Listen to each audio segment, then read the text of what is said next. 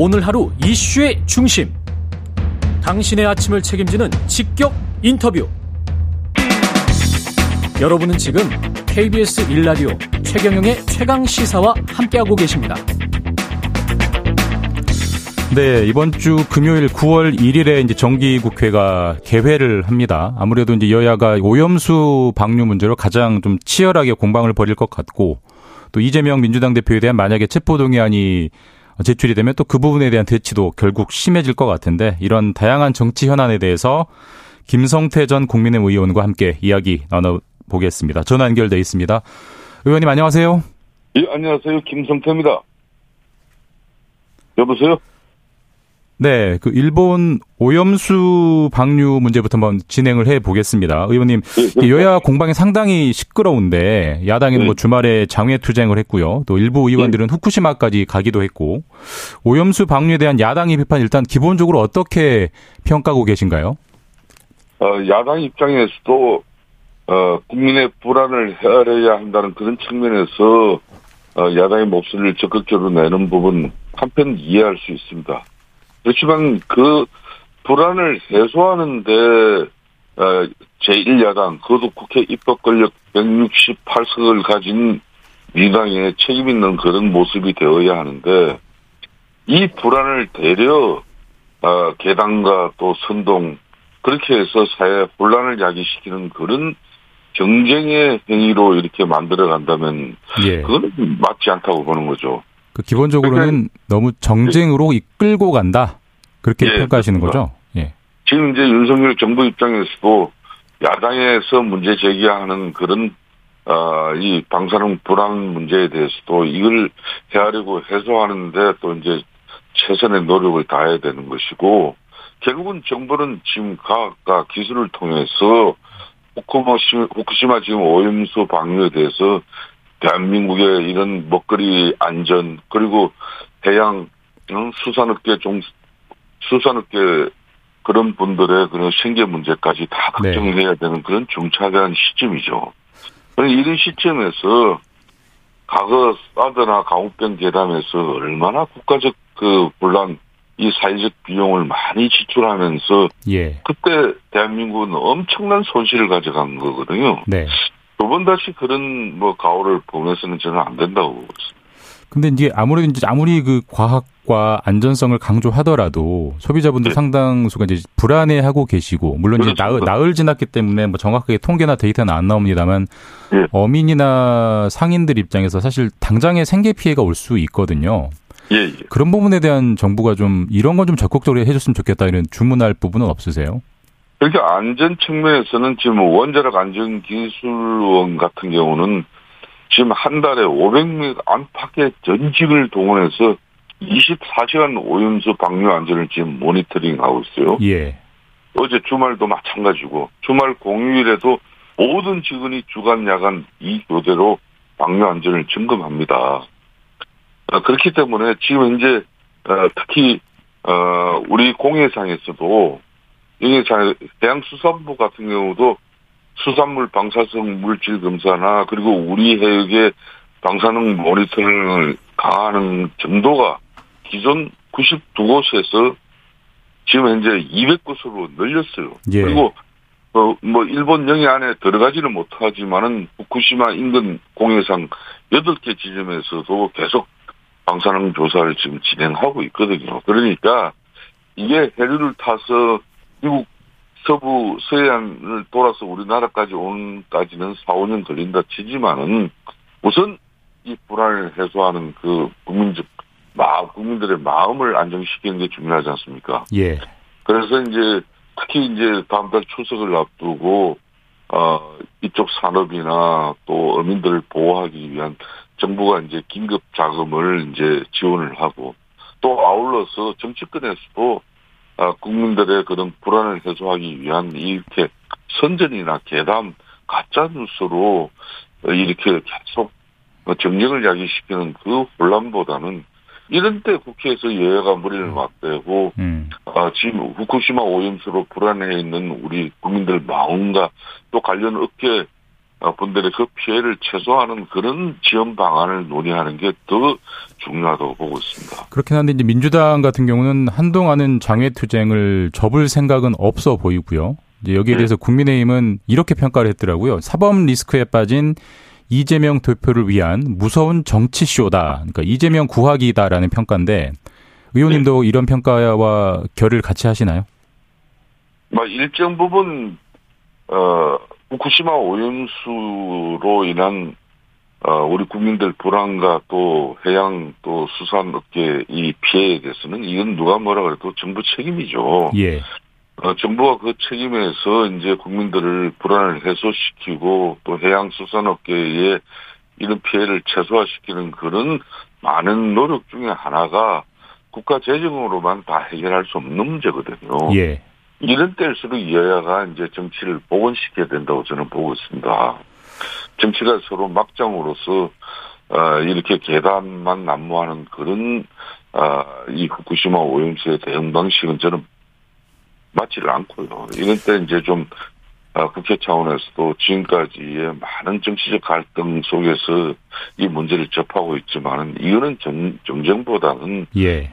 여야가 이런 때 머리를 맞대고 아, 국민을 위한 어떤 그런 정치의 참모습을 보여주면은 지금 민주당 이재명 대표의 사법 리스크에 대한 그런 그 위기를 어 타살을 딴 것으로 돌리기 위한 그런 어 정치 시효라는 게 어, 우리 또 일각의 일 목소리는 있지만은 도도석 바람직하 하진 않거든요. 근데 마침 이제 오늘이 이재명 네. 대표가 네. 민주당 대표 취임한 지 딱 1년 되는 날이라고 해요.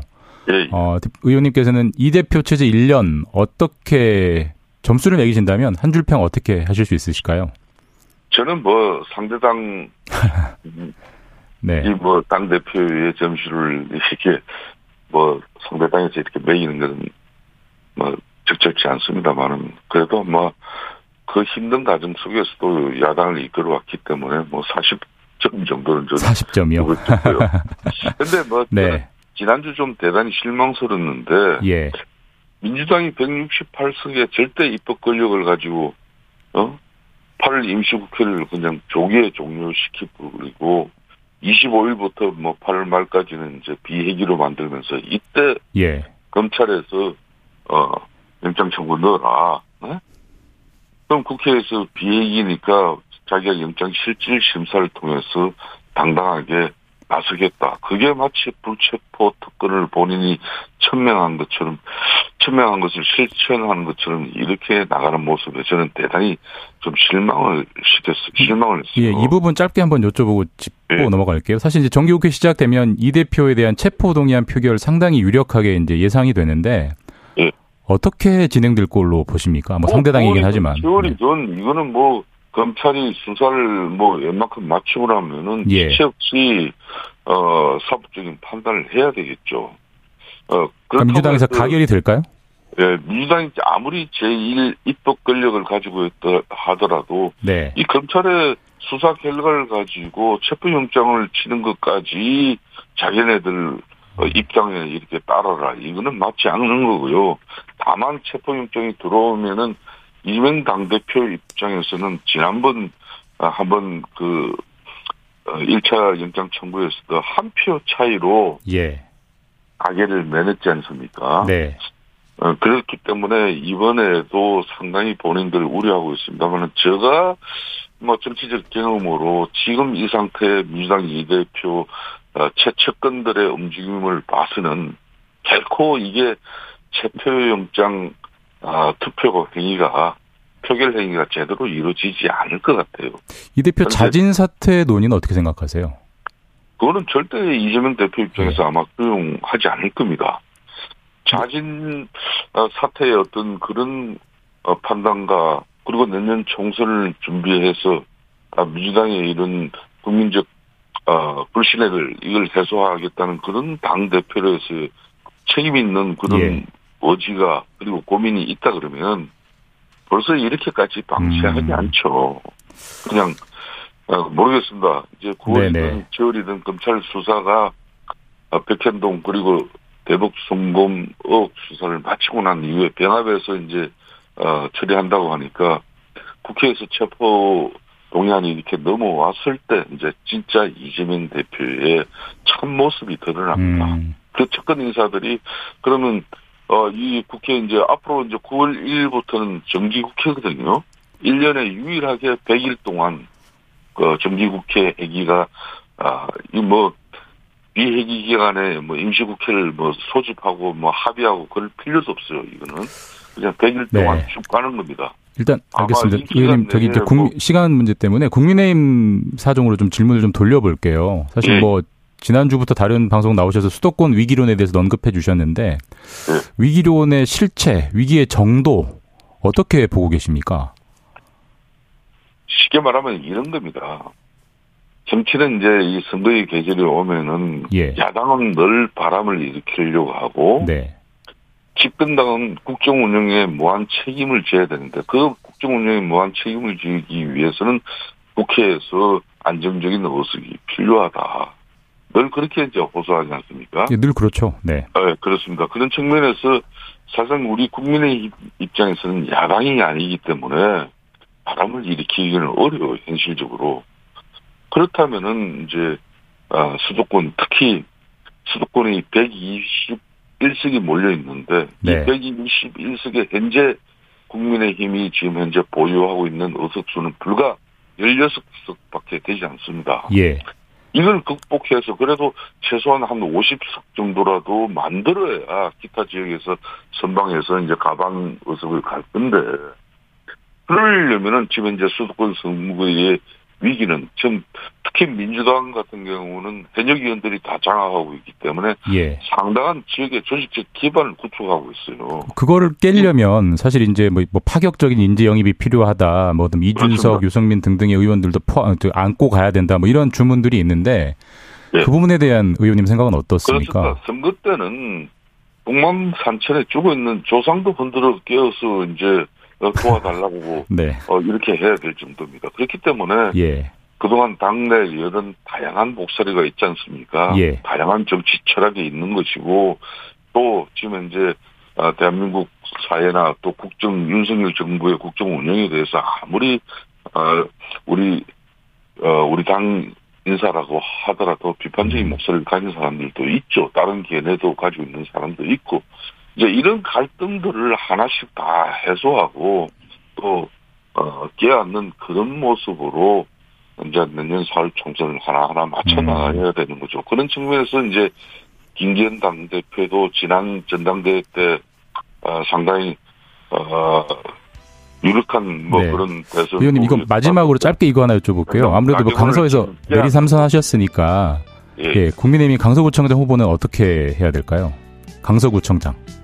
강서구청장도 아, 지금 현재 우리 당원 당규 상에는 아, 우리 당 기책에게 사유로 재보궐 선거가 발생하면 예, 의원님 시간 관계상? 여기까지 들어야 될 것 같습니다. 죄송합니다. 예. 지금까지 국민의힘 김성 네,